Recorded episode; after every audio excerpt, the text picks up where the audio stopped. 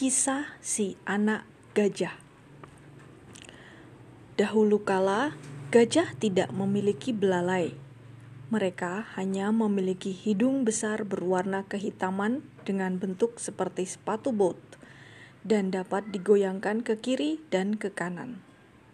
Namun, tidak bisa digunakan untuk mengangkat benda. Tetapi ada seekor gajah, gajah baru, si anak gajah yang memiliki hasrat keingintahuan tak terbendung dan karenanya selalu penuh pertanyaan. Ia tinggal di Afrika dan ia memenuhi benua itu dengan segala macam pertanyaan. Ia bertanya kepada bibinya, burung unta yang bertubuh tinggi, kenapa beliau memiliki ekor seperti kipas? Dan burung unta pun tanpa ragu segera memukul anak gajah dengan cakarnya yang keras. Ia kemudian bertanya kepada pamannya, jerapah yang juga memiliki perawakan jangkung, perihal kulit beliau yang penuh bercak-bercak. Dan jerapah pun menendang si anak gajah karena lancang. Tapi itu tidak membuat si anak gajah patah semangat. Dia bertanya kepada bibinya yang lain, kudanil yang bertubuh besar. Kenapa mata beliau merah? Dan kudanil menendangnya tanpa banyak bicara. Setelah itu anak gajah menghampiri pamannya yang lain, babon berbulu lebat, lalu bertanya mengenai rasa buah melon, dan sang babon pun memukul si anak gajah dengan tangannya yang berbulu. Masih saja si anak gajah menolak untuk menyerah. Ia tak urung menanyakan apa-apa yang dia lihat, dengar, rasakan, cium, atau sentuh, dan semua bibi serta pamannya terus menghadiahinya dengan pukulan tapi ia tetap penasaran. Pada suatu pagi yang cerah, tiba-tiba anak gajah menyuarakan pertanyaan baru yang tidak pernah dia tanyakan sebelumnya. Dia berkata, "Apa santapan sang buaya?" Dan semua orang menghardiknya karena kesal. "Hus!" ujar mereka. Setelah itu, si anak gajah pun dimarahi dan dipukuli untuk waktu yang cukup lama. Saat masa hukumannya telah usai dia jalani, anak gajah tidak sengaja berpapasan dengan burung kolo-kolo di tengah rimbunnya semak belukar. Tanpa malu-malu, si anak gajah mengutarakan perasaannya. Ayah ibuku telah memukulku, begitu juga paman bibiku, karena rasa ingin tahuku yang besar. Namun, aku masih ingin tahu apa santapan sang buaya. Seraya menyerukan teriakan sedih, burung kolo-kolo berkata, Pergilah ke tepi sungai Limpopo yang berwarna hijau keabuan dan agak berminyak. Letaknya di tengah pepohonan tinggi yang bergoyang-goyang ditiup angin. Di sana kau bisa mencari tahu apa santapan sang buaya. Keesokan paginya, ketika matahari mulai merangkak naik dan memancarkan cahaya silau kekuningan, Si anak gajah yang selalu ingin tahu mengambil 50 kg pisang yang pendek dan berwarna merah. 50 kg gula tebu yang panjang dan berwarna ungu, serta 17 buah melon yang berwarna hijau dan berkulit pecah-pecah. Sebelum berpamitan kepada seluruh keluarganya, Selamat tinggal, aku akan pergi ke sungai Limpopo yang berwarna hijau keabuan dan agak berminyak, serta dikelilingi pepohonan tinggi yang bergoyang-goyang ditiup angin. Aku ingin tahu apa santapan sang buaya. Mereka memukulnya sekali lagi untuk keberuntungan, walaupun si anak gajah dengan sopan meminta mereka berhenti memukulnya. Si anak gajah pun pergi meninggalkan keluarga besarnya ia kepanasan, tapi ia sudah mengantisipasi hal tersebut. Ia mengudap melon dan membuang kulitnya, karena ia tidak bisa memungutnya dari permukaan tanah. Ia berkelana dari kota Graham ke Kimberley, dan dari Kimberley ke negeri Kama, dan dari negeri Kama dia beranjak ke selatan lalu timur. Seraya terus mengudap buah melon bawaannya Akhirnya, si anak gajah tiba di tepian sungai Limpopo yang berwarna hijau keabuan dan agak berminyak, serta dikelilingi pohon yang bergoyang di tiup angin. persis seperti penjelasan burung kolo-kolo. Nah, yang kalian perlu mengerti adalah selama ini si anak gajah belum pernah sekalipun melihat rupa buaya. Ia bahkan tidak tahu apa itu buaya. Semua pertanyaannya hanya didorong oleh rasa penasaran yang berlebihan. Makhluk pertama yang ditemukan si anak gajah adalah ular batu piton berwarna ganda yang tengah meringkuk mengelilingi sebongkah kayu besar. Permisi, sapa si anak gajah sesopan mungkin. Apakah Anda pernah bertemu dengan seekor buaya di daerah tepi sungai ini? Apakah aku pernah melihat buaya? Ujar sang ular dengan nada galak. Apa pertanyaanmu berikutnya? Hmm, si anak gajah berubah sedikit ragu. Tapi lantas ia utarakan apa yang ada dalam benaknya. Kalau boleh tanya, apakah santapan buaya? Mendengar pertanyaan itu, ular meregangkan tubuhnya dan memukul si anak gajah dengan ujung ekornya yang bersisik. Aneh, kumam si anak gajah dalam hati ayah ibuku, paman bibiku, serta bibiku yang lain, Kudanil dan pamanku yang lain, sang babon, semua telah memukulku karena keingintahuanku yang tidak bisa dipuaskan. Apakah sang ular melakukannya untuk alasan yang sama? Maka ia pamitan terhadap teman barunya dan membantu sang ular meringkuk kembali di sekitar bongkahan batu. Melanjutkan perjalanannya, si anak gajah merasa kepanasan. Tapi ia tidak heran, mengingat cuaca hari itu, dan ia pun terus mengudap buah melon yang dia bawa sambil membuang kulitnya sembarangan, karena ia tidak bisa memungutnya dari permukaan tanah. Si anak gajah tidak sengaja tersandung sebatang pohon yang melintang menghadang. Namun yang dikiranya sebatang pohon ternyata seekor buaya dan melihat kehadiran si anak gajah. Sang buaya pun mengedipkan sebelah mata. Permisi, tanya si anak gajah sesopan mungkin. Apakah Anda pernah bertemu dengan buaya di daerah tepi sungai ini? Sang buaya mengedipkan sebelah mata lainnya, lalu mengangkat separuh ekornya dari dalam lumpur. Dan si anak gajah pun otomatis melangkah mundur karena dia takut dipukul lagi. Kemarilah, Nak, ujar sang buaya. Kenapa kau harus menanyakan hal seperti itu? Hmm, ujar anak gajah dengan ragu. Ayahku telah memukulku, begitu juga dengan ibuku dan semua saudara-saudaraku juga sudah memukulku, seperti bibiku yang jangkung sang burung unta atau pamanku yang tinggi sang jerapah yang tendangannya sungguh luar biasa. Lalu juga bibiku sang kudanil dan pamanku yang berbulu lebat sang babon termasuk Sang ular yang baru saja kutemui juga memukulku dengan ekornya yang penuh sisik. Karena itu, kalau Anda juga hendak memukulku, sebaiknya aku pergi saja. Aku lelah dipukuli. Kemarilah nak, pujuk sang buaya. Aku adalah buaya yang kau cari-cari. Untuk menambah efek dramatis, sang buaya pun meneteskan air mata.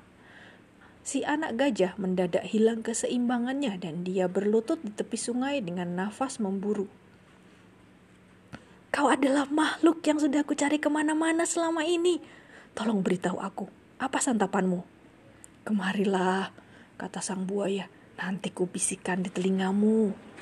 Diselimuti rasa penasaran yang luar biasa, anak gajah tidak melihat bahaya yang menanti dirinya dan dengan gembira merendahkan kepalanya agar lebih dekat dengan mulut sang buaya yang lembab dan dipenuhi gigi tajam. Tiba-tiba buaya menggigit ujung hidung anak gajah yang bentuknya menyerupai sepatu bot. Kurasa, kata sang buaya dan dia terus mengucapkan ini dengan mulut penuh seraya menggigit ujung hidung si anak gajah. Kurasa hari ini aku akan memulai santapanku dengan seekor anak gajah. Mendengar penuturan buaya, anak gajah berubah jengkel dan ia berbicara dengan hidung tertutup seperti ini. Lepaskan aku, kau menyakitiku. Melihat perseteruan itu, ular menyeret tubuhnya, menyusuri tepian sungai dan berkata, Wahai anak gajah, kalau kau tidak menarik diri sekuat mungkin saat ini juga, menurutku temanmu yang memiliki kulit bercak-bercak itu, maksudnya sang buaya, akan melemparmu ke tengah sungai dalam waktu singkat. Jangan heran, memang begitu cara bicara sang ular. Mengikuti nasihat ular, anak gajah mengambil posisi setengah duduk dan menarik diri dari buaya hingga hidungnya mulai terulur memanjang. Ia tidak peduli dan terus menarik, menarik, menarik. Di saat yang sama, buaya mulai tenggelam ke dalam perairan sungai dan dengan sekali kibasan ekor, ia membuat air di sekelilingnya menghasilkan buih busa putih. Dan dia pun menarik, menarik, dan menarik di tengah kegiatan tarik-menarik ini, hidung si anak gajah pun meregang, memanjang, dan gajah kecil tersebut mengumpulkan kekuatan dengan menetapkan posisi keempat kakinya di tepian sungai. Ia terus menarik diri dan hidungnya terus meregang. Dan buaya mengibaskan ekornya seperti kayu perahu. Dan ia terus menarik, sadar bahwa hidung yang ia gigit ujungnya kini semakin panjang ia yakin si anak gajah tengah kesakitan menahan gigitannya. Benar saja, si anak gajah mulai lemah sekarang. Kakinya tidak kuat menahan tarikan sang buaya. Dan dengan hidung yang kini panjangnya sekitar satu setengah meter, dia berteriak, Oh ibu, udah keterlaluan, aku nggak kuat. Tidak tega, ular pun memutuskan untuk membantu anak gajah. Dia melingkarkan tubuh di sekeliling kaki belakang gajah kecil itu seraya berkata, Wahai petualang kecil, sekarang kita harus menarik sekuat tenaga, karena kalau tidak, pertarunganmu dengan prajurit berperisai lengkap, maksudnya sang buaya, akan menamatkan karirmu sebagai petualang. Jangan heran, memang begitu cara bicara sang ular. Bersama ular, anak gajah terus menarik diri, dan buaya pun tak mau menyerah. Ia terus menarik sekuat tenaga, tapi kombinasi tenaga antara ular dan anak gajah berhasil mengalahkan usaha buaya untuk mencelakai gajah kecil tersebut.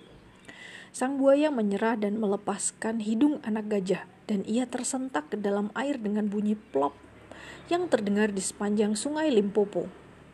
Si anak gajah terjatuh duduk di tepi sungai, namun, ia tidak lupa berterima kasih kepada sang ular sebelum membungkus hidung panjangnya dengan daun pisang dan merendamnya di air sungai Limpopo yang berwarna hijau keabuan dan agak berminyak. Buat apa kau lakukan itu? Tanya ular. Maaf, kata anak gajah, tapi hidungku sudah teregang dan aku berharap hidungku bisa menciut lagi seperti sedia kala. Wah, kalau begitu kau akan menunggu lama sekali, ujar ular. Terkadang orang memang tidak bisa membedakan mana yang baik dan mana yang tidak baik untuk diri mereka sendiri. Si anak gajah duduk di sana selama tiga hari tiga malam menunggu sampai hidungnya menciut kembali. Namun masih belum ada perubahan juga. Kini ia sulit melihat apa yang ada di bawahnya karena buaya menarik hidung itu hingga berbentuk seperti belalai yang dimiliki semua gajah sekarang. Pada hari ketiga, seekor lalat datang menghampiri dan menyengat pundak anak gajah. Dan tanpa sadar, dia mengangkat belalainya dan menempuk lalat sampai mati hanya dengan menggunakan ujung belalai. Itu keuntungan nomor satu, ujar ular yang masih menemani anak gajah. Kau takkan bisa melakukan hal tersebut dengan hidung kecil. Sekarang, coba kau makan sedikit.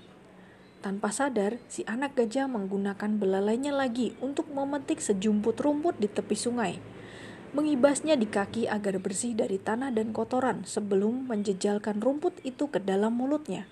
Ha, keuntungan nomor dua, seru ular. Kau takkan bisa melakukan hal tersebut dengan hidung kecil. Tidakkah menurutmu matahari bersinar sangat terik di sini? Betul juga, si anak gajah mengangguk. Sebelum dia menyadari apa yang dilakukannya, si anak gajah menggelak, menggerakkan belalainya untuk menyemprot lumpur menyedot lumpur basah dari tepi sungai Limpopo dan menyiram kepalanya sendiri dengan lumpur itu. Mengundang sejuk. Lumpur terus tersebut menetes dari belakang telinganya. Keuntungan nomor tiga, ujar ular. Kau takkan bisa melakukan hal tersebut dengan hidung kecil. Sekarang, bagaimana perasaanmu kalau kau dipukul lagi? Maaf, kata anak gajah. tapi aku sama sekali tidak suka dipukul. Bagaimana kalau memukul seseorang? Tanya ular. Nah, kalau itu aku mau, kata anak gajah. Kalau begitu, tutur ular, kau akan melihat hidung barumu sangat berguna untuk memukul orang lain. Terima kasih, kata anak gajah. Aku akan selalu ingat itu. Sekarang, aku akan pulang dan mengetes teorimu terhadap semua anggota keluargaku. Anak gajah melintasi benua Afrika yang luas seraya mengayun-ayunkan belalai barunya. Ketika dia ingin makan buah, dia akan menggunakan belalainya untuk memetik buah dari dahan-dahan pohon. Ia tidak perlu lagi menunggu sampai buah jatuh ke tanah. Dan ketika ia ingin makan rumput, ia tinggal memetik sejumput rerumputan dari atas tanah. Tidak seperti dulu ketika dia harus berlutut dan menunduk. Ketika ada lalat yang datang menghampiri, dia akan mematahkan sebatang dahan pohon dan menggunakannya untuk mengusir serangga tersebut. Dan ia bisa menyedot lumpur basah kapan saja dia membutuhkannya di tengah teriknya sinar matahari. Ketika ia merasa kesepian sambil menelusuri luasnya daratan Afrika, anak gajah akan bernyanyi melalui belalainya, dan suara yang dia keluarkan juga lebih keras daripada band musik. Dalam perjalanannya, ia sengaja mencari kuda Nil dan mengibaskan belalainya untuk memukul kuda Nil tersebut seperti anjuran ular. Selain itu, dia juga memungut sisa-sisa kulit melon yang dia jatuhkan ke tanah sepanjang perjalanannya mencari sungai Limpopo. Karena anak gajah adalah makhluk yang menyukai kebersihan. Pada suatu malam kelam, si anak gajah tiba di tengah kumpulan keluarganya dan dengan santai ia membengkokkan belalainya dan berkata, apa kabar? Semua keluarga besar senang bertemu kembali dengannya, tapi lantas mereka berkata, Sini, biar kami pukul dirimu karena memiliki rasa ingin tahu yang berlebihan. Tidak mau, bantah si anak gajah. Kalian sudah tidak tahu cara memukul yang baik, tapi aku tahu, aku akan memperagakannya kepada kalian. Si anak gajah meluruskan belalainya dan memukul kedua adiknya hingga terjatuh. Ya ampun, pekik mereka. Dari mana kau pelajari teknik itu, dan apa yang kau lakukan dengan hidungmu? Aku mendapatkan hidung ini dari buaya di tepi sungai Limpopo yang berwarna hijau keabuan dan agak berminyak, kata anak gajah. Aku bertanya padanya apa yang biasa dia santap dan dia memberikan hidung ini untukku. Jelek sekali hidungmu, kata pamannya yang berbulu sang babon. Memang, kata anak gajah, tapi banyak kegunaannya. Paman, Kemudian dia mengikat salah satu kaki babon dan mengangkat tubuh sang paman ke udara hanya dengan menggunakan belalainya. Setelah itu dia melempar babon ke dalam sarang lebah. Lalu anak gajah memukul semua anggota keluarganya untuk waktu yang sangat lama, hingga mereka merasa takjub terhadap hidung baru gajah kecil itu. Ia mengangkat ekor burung unta, mengangkat kaki jerapah dan menyeretnya ke semak berduri lalu berteriak kepada kudanil sebelum menyemburkan air ke telinga kudanil yang tengah tidur siang di tepi air. Meski begitu, anak gajah tidak pernah membiarkan siapa pun mengisengi burung kolo-kolo. Hidung baru si anak gajah menjadi begitu populer, hingga semua anggota keluarganya pergi ke sungai Limpopo yang berwarna hijau keabuan dan agak berminyak serta dikelilingi oleh pepohonan yang bergoyang di tiup angin. Mereka ingin meminta hidung baru dari buaya. Ketika mereka kembali ke tempat tinggal mereka, tidak lagi terjadi kekerasan di antara para hewan. Dan sejak itu, semua gajah memiliki belalai seperti anak gajah. Aku mempekerjakan enam orang jujur. Mereka mengajarkan semua hal yang ku tahu. Namanya mereka adalah apa, kenapa, kapan, bagaimana, di mana, dan siapa. Aku kirim mereka ke laut dan daratan. Aku kirim mereka ke timur dan barat. Tapi setelah mereka bekerja keras untuk memberikan kepuasan, Ku balas kerja mereka dengan memberi mereka istirahat. Ku biarkan mereka istirahat dari jam 9 sampai jam 5 karena saat itu aku sibuk. Begitu juga untuk makan pagi, makan siang, dan waktu minum teh, karena mereka adalah orang-orang yang cepat lapar. Meski masing-masing orang punya pandangan yang berbeda, aku kenal seseorang Dia mempekerjakan 10 juta orang yang tak pernah beristirahat sedikit pun. Ia mengutus mereka ke luar negeri sejak matanya terbuka. Satu juta, bagaimana? Dua juta, di mana? Dan tujuh juta, kenapa?